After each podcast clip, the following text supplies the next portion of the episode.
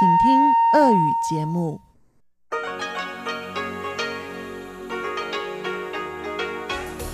В эфире Международное радио Тайваня. Здравствуйте, дорогие друзья! Вы слушаете Международное радио Тайваня. В студии у микрофона Чечена Кулар. Сегодня 7 февраля, пятница. А это значит, что в ближайшее время на волнах МРТ для вас прозвучат выпуск главных новостей этого дня и тематические передачи.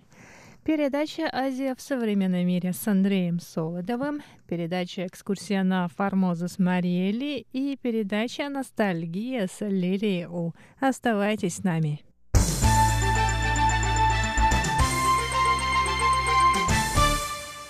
Итак, главные новости 7 февраля. Министерство иностранных дел Китайской республики Тайвань вновь призвало Всемирную организацию здравоохранения включить Тайвань в ее деятельность. 146-я сессия исполнительного комитета Всемирной организации здравоохранения проходит с 3 по 8 февраля в Женеве. Исполнительный комитет Всемирной организации здравоохранения провел вчера, 6 февраля, конференцию, на которой страны обсудили ситуацию с новым коронавирусом. В тайваньском МИДе заявили, что быстрое распространение вируса по миру показывает необходимость включения Тайваня в международную систему борьбы с этим заболеванием. На сессии исполнительного комитета Всемирной организации здравоохранения в поддержку Тайваня выступили Эсватини, Парагвай, Гватемала, Гаити, Гондурас, Федерация Сент-Китс и Невис, Науру и Маршалловы острова. За включение Тайваня в деятельность Всемирной организации здравоохранения также выступили Соединенные Штаты Америки, Япония, Германия от лица 27 стран Европейского Союза, Великобритания, Австралия, Новая Зеландия и Бельгия. МИД Китайской республики Тайвань выразил глубокую признательность этим странам. Пресс-секретарь МИДа Джоан Оу сказала, что такая поддержка говорит о рациональности требований Тайваня участвовать в деятельности Всемирной организации здравоохранения. В этом году голоса в поддержку участия Тайваня в деятельности Всемирной организации здравоохранения звучат громко, как никогда. Мы видим, насколько повысился уровень поддержки Тайваня.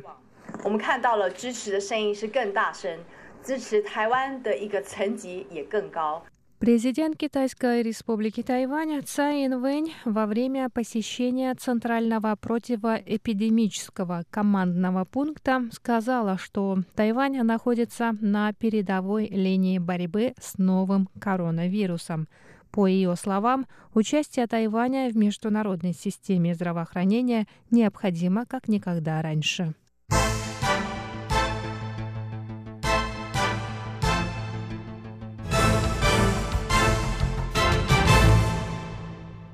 Совет по делам материкового Китая Китайской республики Тайвань заявил 7 февраля о том, что последующую эвакуацию оставшихся в Ухане тайваньцев необходимо провести без спешки. В Совете сказали, что непродуманная как следует эвакуация может поставить под угрозу здоровье тех, кто покидает Ухань, и тех, кто живет на Тайване. Днем ранее канцелярия по делам Тайваня при Госсовете Китайской Народной Республики предоставила тайваньской стороне список тайваньцев, которые готовы покинуть Ухань. В этом списке почти одна тысяча человек. Китайская сторона предложила эвакуировать их несколькими рейсами 6, 7 и 8 февраля. В ответ на это в Совете по делам материкового Китая сказали, что перед эвакуацией необходимо обеспечить наличие мест в изоляторах. Тайваньская сторона также считает, что Китай неверно истолковывает действия тайваньского правительства, и это не идет на пользу координации действий для эвакуации тайваньцев. Президент Китайской республики Тайвань Цай Инвэнь в свою очередь озвучила два принципа, по которым необходимо проводить эвакуацию тайваньских граждан из Уханя. По ее словам, в первую очередь необходимо вывести людей со слабым здоровьем. Кроме того, необходимо принять все необходимые карантинные меры.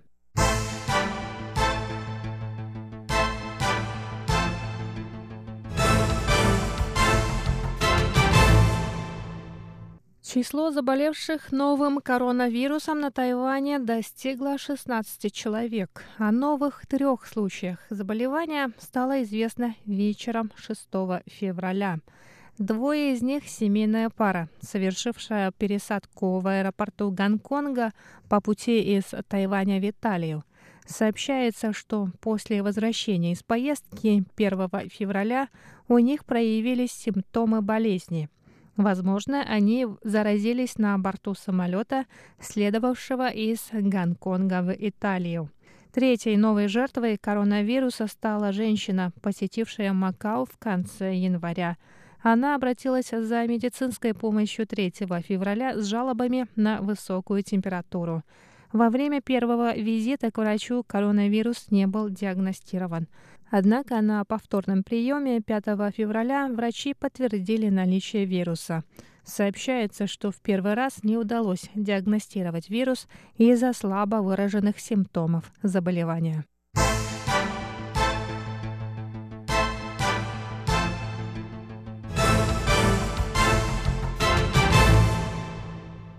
И к хорошим новостям. Центральный противоэпидемический командный пункт сообщил 6 февраля, что первая на Тайване заболевшая коронавирусом пациентка уже выздоровела и выписана из больницы.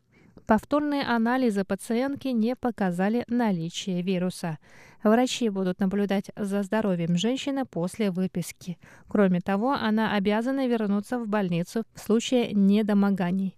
Пациентка поблагодарила персонал больницы за их труд. Она добавила, что ей повезло оказаться в тайваньской больнице. Первая на Тайване жертва коронавируса работала в Ухане. Она обратилась к сотрудникам карантинной службы в аэропорту Тауюаня 20 января. Ее сразу же поместили под карантин. Женщина также призвала всех следовать противоэпидемическим правилам и не скрывать симптомы болезни. И на этом выпуск новостей за 7 февраля подходит к концу. Выпуск новостей подготовила Чечена Кулар. Я желаю вам хороших выходных. Оставайтесь на волнах Международного радио Тайваня.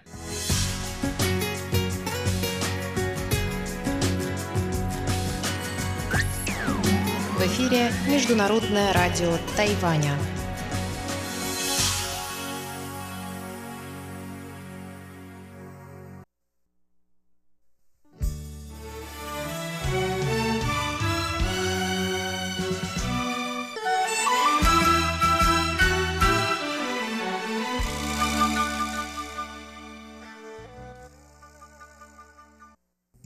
Здравствуйте, дорогие слушатели Международного радио Тайваня. В эфире еженедельная передача из рубрики «Азия в современном мире». У микрофона ведущий передачи Андрей Солодов. В середине января в Москве прошли консультации министров иностранных дел и обороны России и Турции с обеими сторонами конфликта в Ливии – Результаты переговоров нельзя назвать чрезмерно успешными. Глава правительства национального согласия Ливии Фаез Сарадж и лидер ливийской народной армии Халифа Хафтар отказались от встречи друг с другом, а фельдмаршал не стал подписывать итоговое соглашение по перемирию, попросив дополнительное время на раздумья. Тем не менее, в российском МИДе заявляют о наличии прогресса в ливийском процессе. Сегодня, дорогие друзья, хотел бы предложить вашему вниманию передачу, тема которой в очередной раз связана с весьма острой внутриполитической ситуацией в Ливии – Итак, наша тема сегодня – перспективы военно-политического урегулирования ливийского кризиса.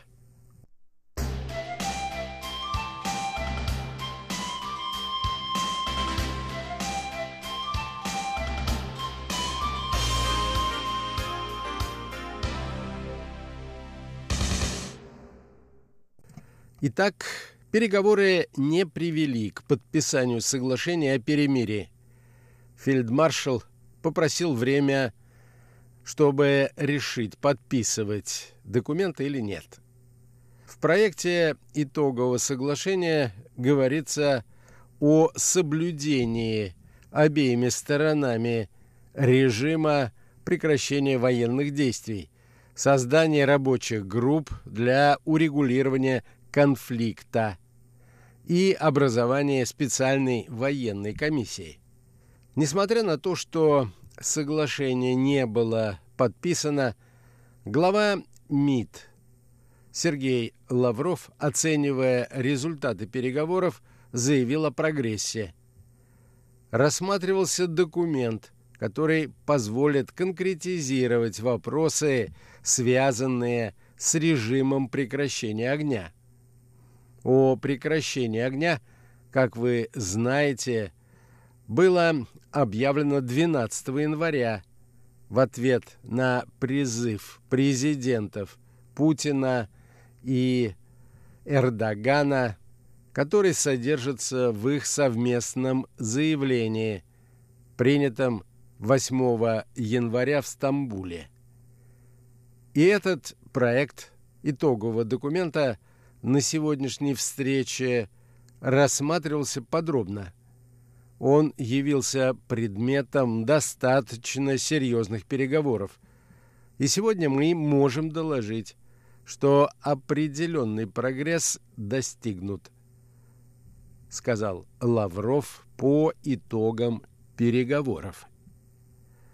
Подпись под документом поставили премьер правительства национального согласия Фае Сарадж и глава Высшего государственного совета Ливии Халет Аль-Мишри. Как сообщают средства массовой информации, Хафтар продолжает настаивать на вводе ливийской национальной армии в столицу Ливии Триполи, а также на формировании правительства национального единства, которое получило бы вотум доверия парламента.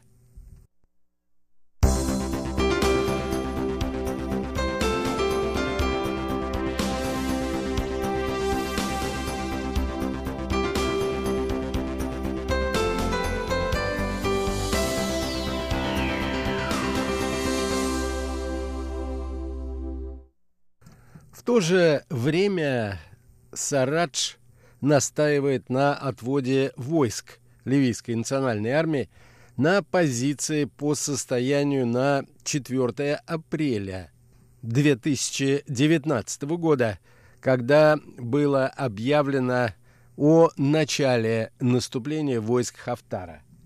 Следует отметить, что консультации по ливийскому урегулированию – начались со встречи министров иностранных дел и обороны России и Турции в формате 2 плюс 2.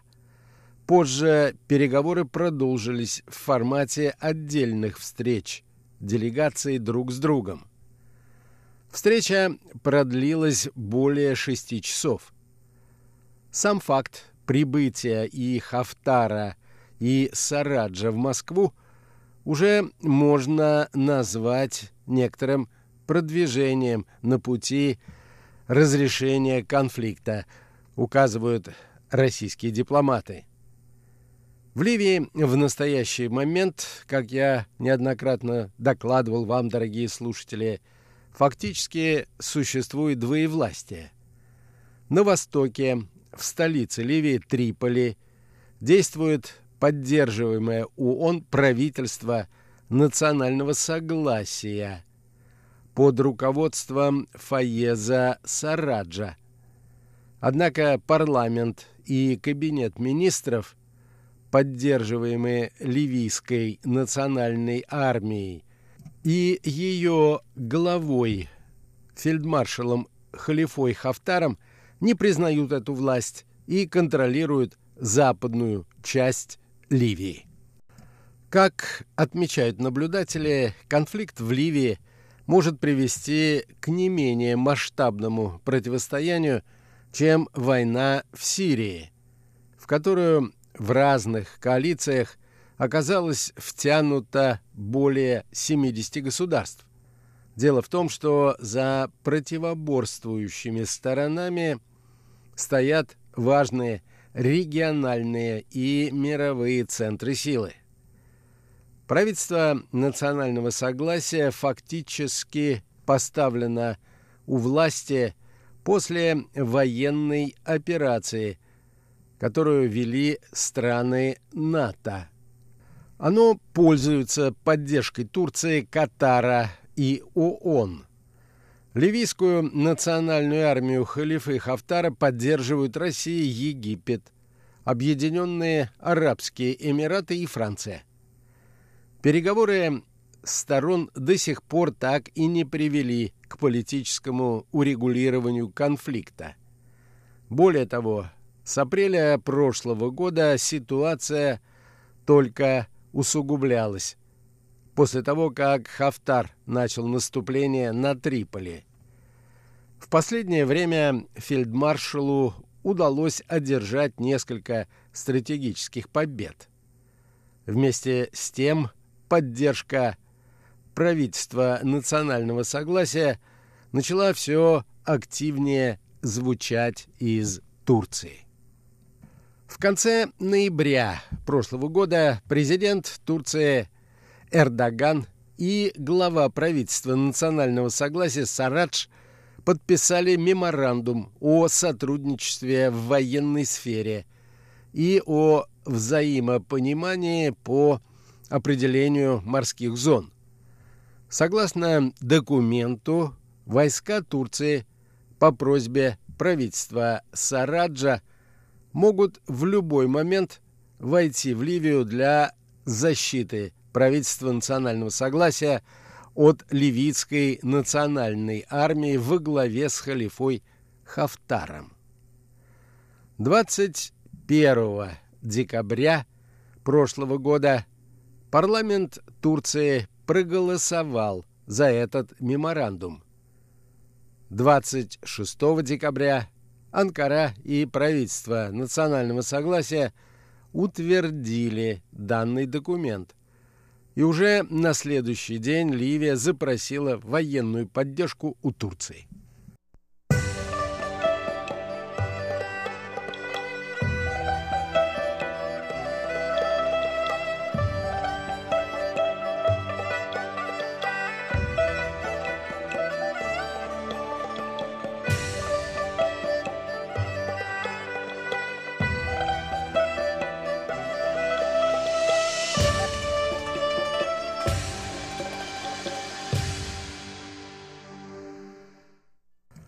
После того, как в январе турецкий парламент возобновил работу, было принято решение удовлетворить просьбу правительства национального согласия.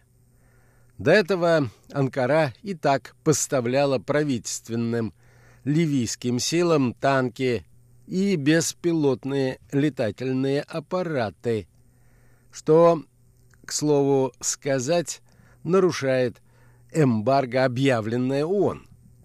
Теперь же в Ливии размещены военнослужащие турецкой армии.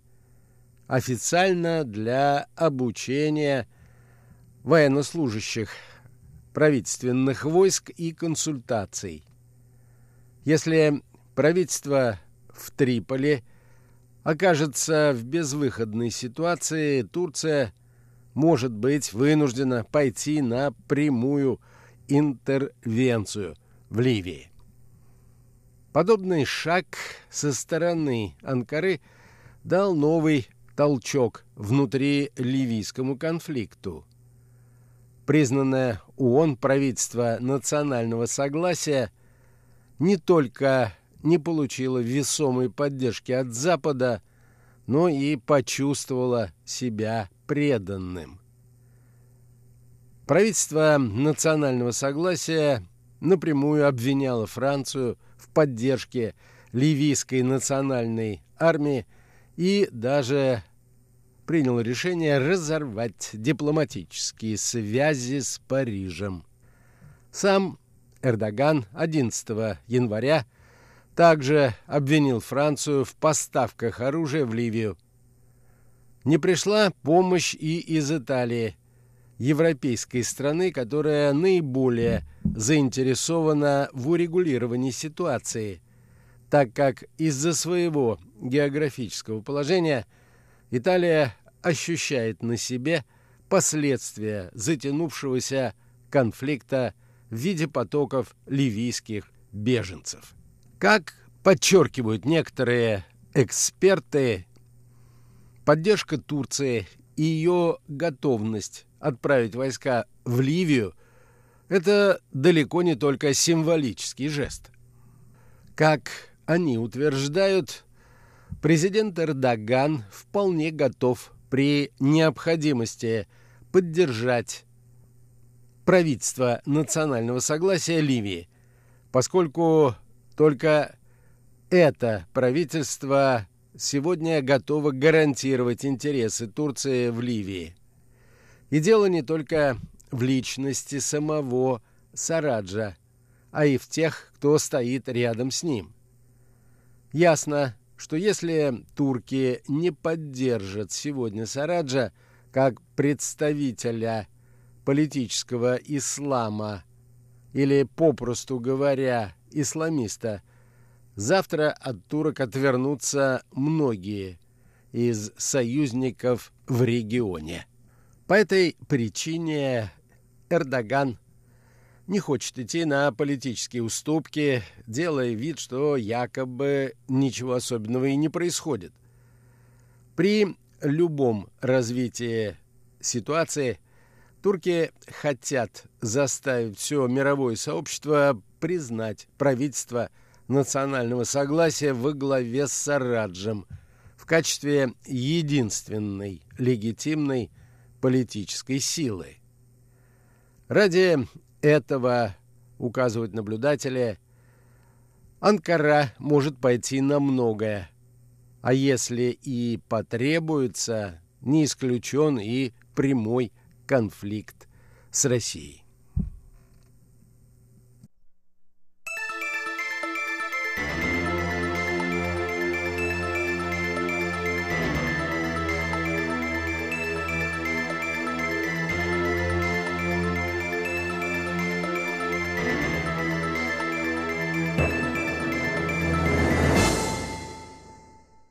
Кроме того, Анкару, судя по всему, интересуют и нефтегазовые месторождения в Восточном Средиземноморье.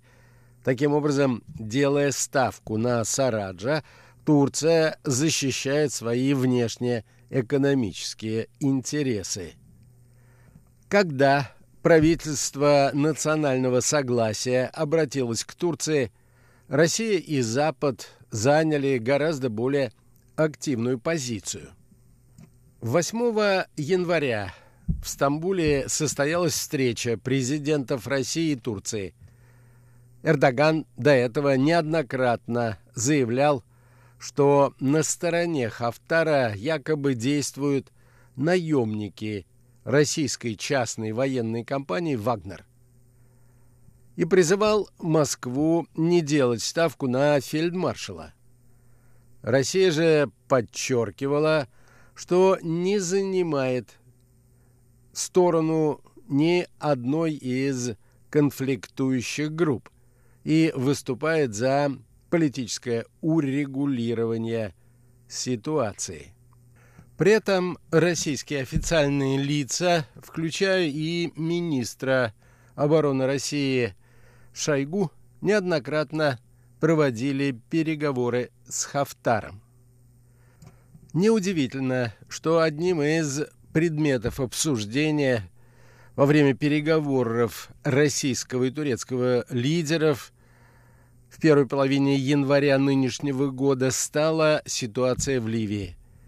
В результате переговоров Путин и Эрдоган договорились о проведении консультаций на уровне МИД – которые и состоялись в середине января, а также выступили с инициативой о прекращении огня в Ливии, начиная с 12 января.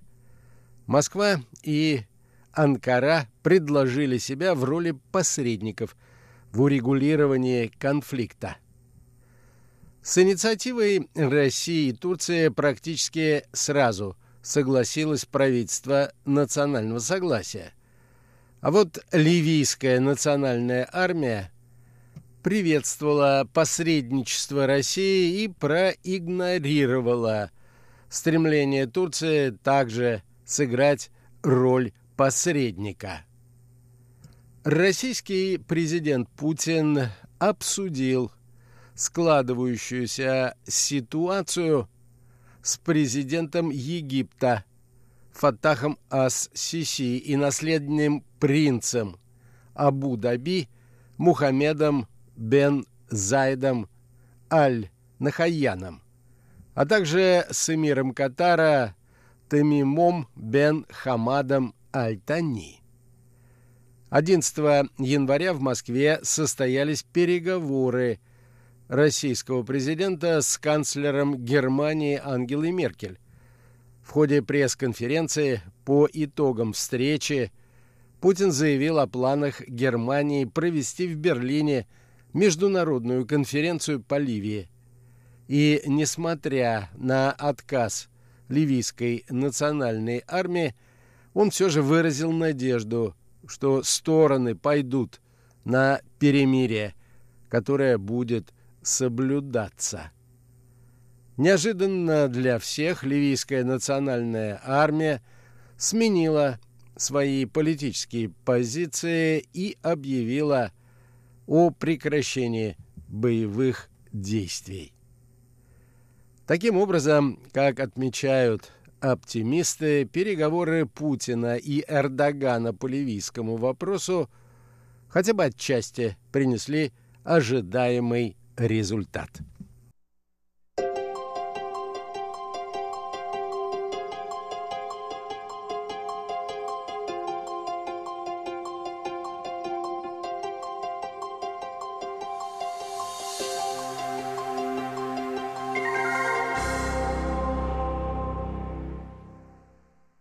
На этом, дорогие друзья, позвольте мне завершить очередную передачу из рубрики «Азия в современном мире». Сегодня в очередной раз речь шла о напряженной ситуации в Ливии. Всего вам доброго, дорогие друзья. Будьте здоровы и до новых встреч.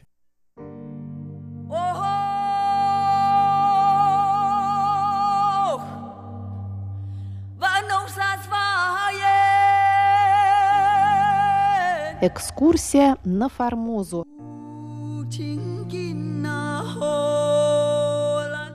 В эфире рубрика «Экскурсия на Формозу». У микрофона Мария Ли. Здравствуйте, уважаемые друзья.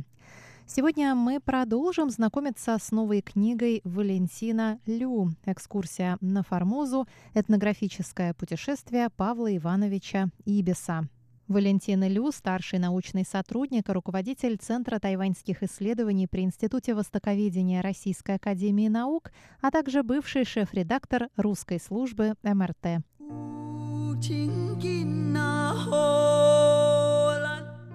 Экспедиция японцев на Формозу и следующее за нею несогласие между Китаем и Японией обратили всеобщее внимание на этот остров – Зная, что внутренность его еще мало исследована, особенно в этнографическом отношении, мне пришла мысль предпринять туда путешествие, чтобы познакомиться с жизнью и нравами его обитателей. Возможность дать об них какие-либо новые сведения еще больше подкрепила мое намерение. В конце декабря 1874 года корвет «Аскольд» прибыл в Гонконг, где ему предстояла долгая стоянка – Здесь я изложил свои планы его превосходительству адмиралу Брюмеру и просил его уволить меня с корвета на время, необходимое для их исполнения. Его превосходительство, сочувствуя моему предприятию, освободил меня от служебных обязанностей на два месяца и дал мне этим возможность познакомиться с некоторыми туземными племенами, раньше не посещаемыми европейцами. Павел Ибис Так начинается первая глава книги Валентина Лю, которая называется «Новые сведения о втором кругосветном плавании корвета «Аскольд» и экскурсии на Формозу в 1875 году. Экспедиция 2014 года по следам Павла Ивановича Ибиса.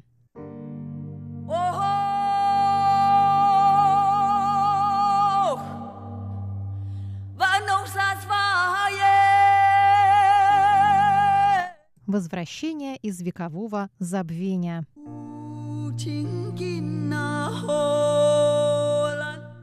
В январе-феврале 1875 года 22-летний прапорщик корпуса флотских штурманов Павел Иванович Ибес, годы жизни с 1852 по 1877, участник кругосветного плавания на парусно-винтовом корвете «Аскольд» 1872 по 1876, совершил в одиночку пешее путешествие по Тайваню – по итогам этого необычного путешествия он подготовил подробный отчет и рисунки, изданные в виде двух статей. Первая русскоязычная статья «Экскурсия на Формозу» вышла в начале 1876 года двумя частями в журнале «Морской сборник». Через полтора года, в июле 1877 эта статья была опубликована в доработанном и расширенном виде в популярном иллюстрированном журнале «Глобус» на немецком языке. После безвременной смерти Ибиса весной 1877 года его имя было полностью забыто в России, хотя статья из немецкого журнала еще некоторое время оставалась в поле зрения западных ориенталистов. Лишь через сто с лишним лет имя российского офицера вернулось в отечественную науку благодаря Михаилу Фальковичу Чегринскому, который нашел упоминание о нем у ориенталиста Терьена Ля Купри, давшего подробный библиографический обзор имевшихся к 1887 году западных исследований по Формозе. Ля Купри – это французский востоковед, специалист по сравнительной филологии. Он издал на французском и английском языках ряд книг и статей по ранним азиатским и ближневосточным языкам. В 1982 и 1984 годах ленинградский ученый издал две статьи, в которых, основываясь на послужном списке прапорщика и других документах из Центрального государственного архива военно-морского флота, восстановил биографию Ибиса и кратко передал общее содержание его немецкоязычной статьи.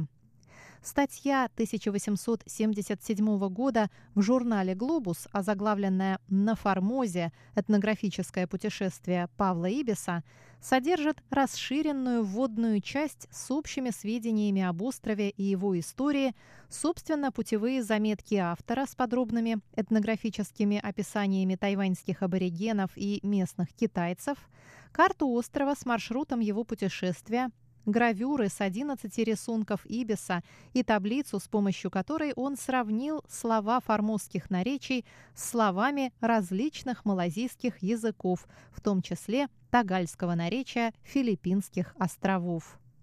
К сожалению, Чегринский не знал о существовании русскоязычной статьи Ибиса в морском сборнике. Лишь в 1991 году Борис Львович Рифтин упомянул эту статью в изданном в Тайбэе на китайском языке обзоре российской историографии по Тайваню. В 1999 году Тексты обеих статей вместе с их переводами на английский язык, а также рисунки Ибиса и английский перевод статьи Чегринского были размещены в электронной библиотеке известного американского Рид-колледжа, что способствовало активной международной популяризации вклада россиянина в изучение Тайваня. Благодаря этой электронной публикации в 2006 году статья из «Глобуса» наряду с краткой биографией Ибиса была переведена на китайский язык и опубликована на острове в прекрасно изданном сборнике американских и европейских впечатлений XIX века о Тайване. Эти же английские переводы легли в основу перевода доктора наук Гун Фэйтао, который снабдил китайский текст комментариями и прямо связанными с описаниями Ибиса фотографиями и иллюстрациями XIX века. В 2004 году статья Ибиса из морского сборника переведена на японский язык и издана на Тайване. Изучением биографии Ибиса много лет занимается независимый нидерландский исследователь Ламберт ван дер Альсворт. Наконец, многие этнологические аспекты статей Ибиса и детали его биографии рассмотрены с 2012 по 2019 годы Валентином Лю в контексте общей истории изучения острова российскими учеными. Таким образом, к настоящему времени незаслуженно утерянное имя российского исследователя выведено из забвения в России, за рубежом и на самом Тайване. Консолидация многолетних усилий ученых и энтузиастов обеспечила условия для более глубокого и целенаправленного научного изучения наследия Ибиса для поиска и изучения новых материалов, связанных с его исследовательской деятельностью и биографией.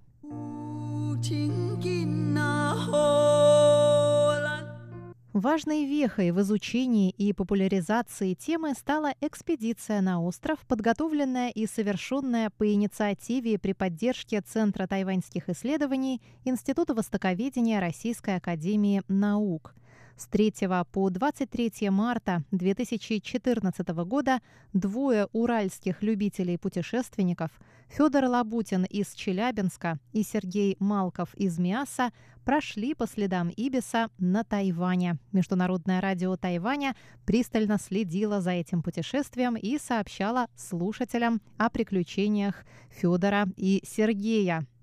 Связав пространство, время и действия XIX и XXI веков, они собрали интересные фото, видео, печатные, распросные и прочие материалы о жизни острова. Хотя экспедиция не носила научный характер, так как в ней не принимали непосредственное участие ученые, она освещалась в ведущих тайваньских и в российских средствах массовой информации – вызвала заметный интерес публики, позволила установить ряд ценных персональных контактов и тем самым оказалась очень полезной для дальнейшей реализации всего проекта. Путешествие двух челябинцев породило неожиданный всплеск общественного внимания к Тайваню и судьбе Ибиса у них на родине. Подробнее об этом мы поговорим на следующей неделе в рубрике «Экскурсия на Формозу». С вами была Мария Ли.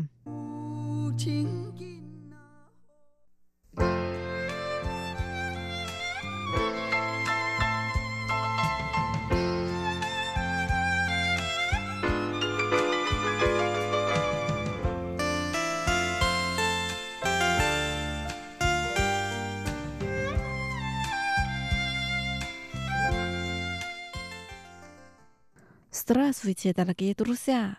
В эфире Международное радио Тайваня. Вы сейчас слушаете передачу «Ностальгия». Вас приветствует ведущая Лилия У. Очень рада с вами снова встретиться. Сегодня давайте познакомимся с замечательным певицей Чен Шухуа. Чен Шухуа родилась в 1958 году. Она начала карьеру очень рано – уже в 9 лет она выпустила первый сингл. В ее песнях описывается настроение женщин, живущих в городе. Поэтому ее прозвали королевой большого города Духуй Тенхо. Давайте послушаем самые популярные ее песни.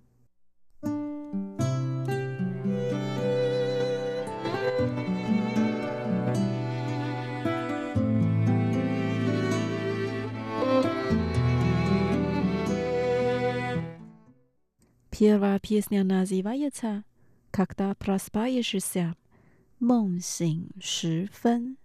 В песне так поется. Тебе надо знать, что боли неизбежно, когда просыпаешься.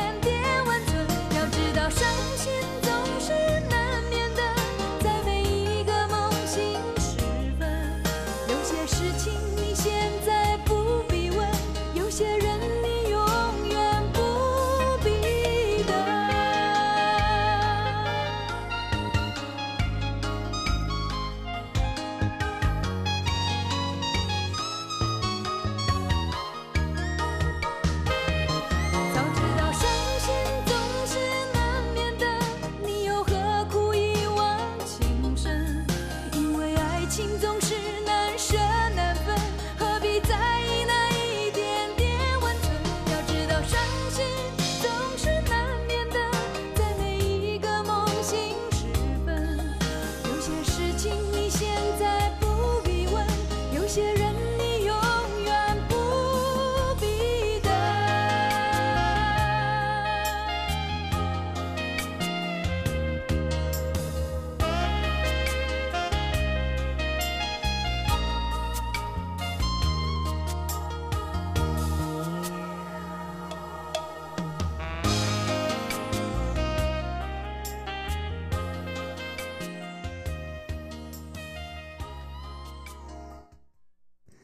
Дальше мы послушаем вторую песню «Я спрошу». 问。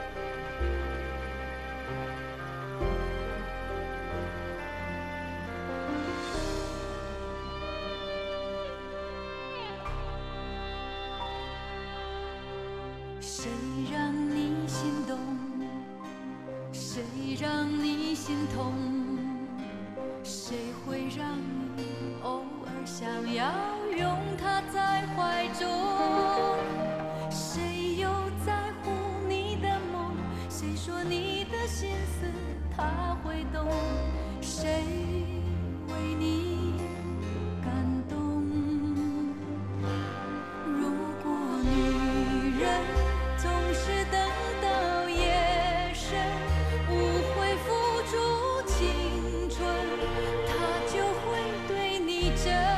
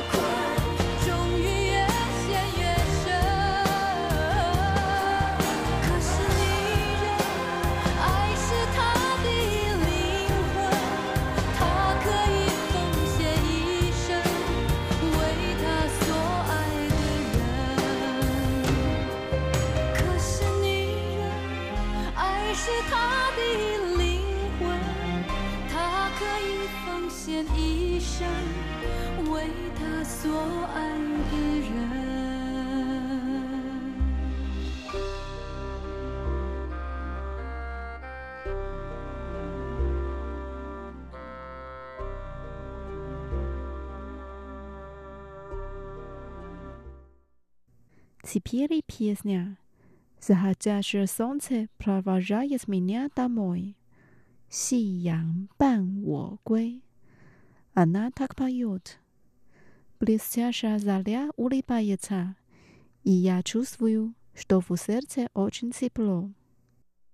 thank you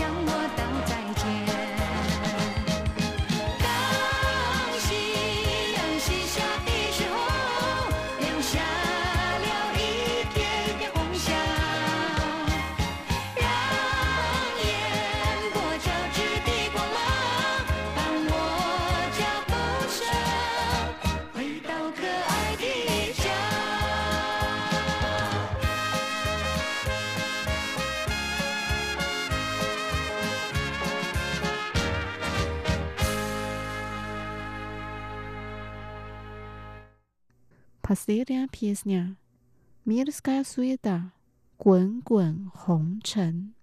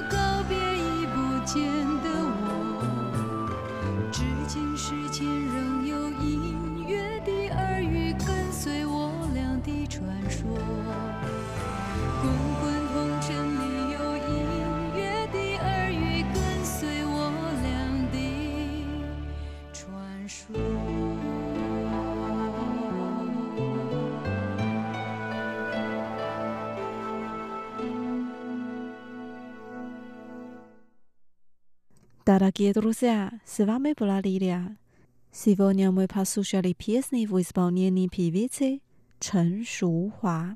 Dawajce w Sliesim Sachiri Snizielu, Rajwan Haroshawana Strajenia, paka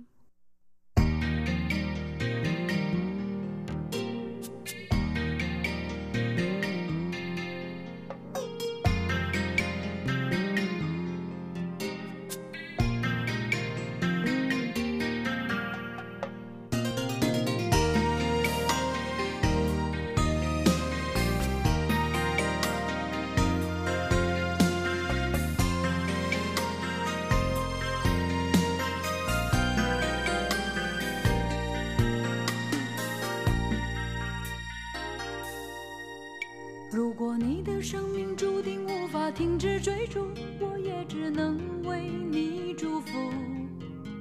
如果你决定将这段感情结束又何必管我在不在乎？如果我的存在只是增加你的痛苦为何你不对我说清楚？莫非我早该知道我将要孤独在我们相识的最初？你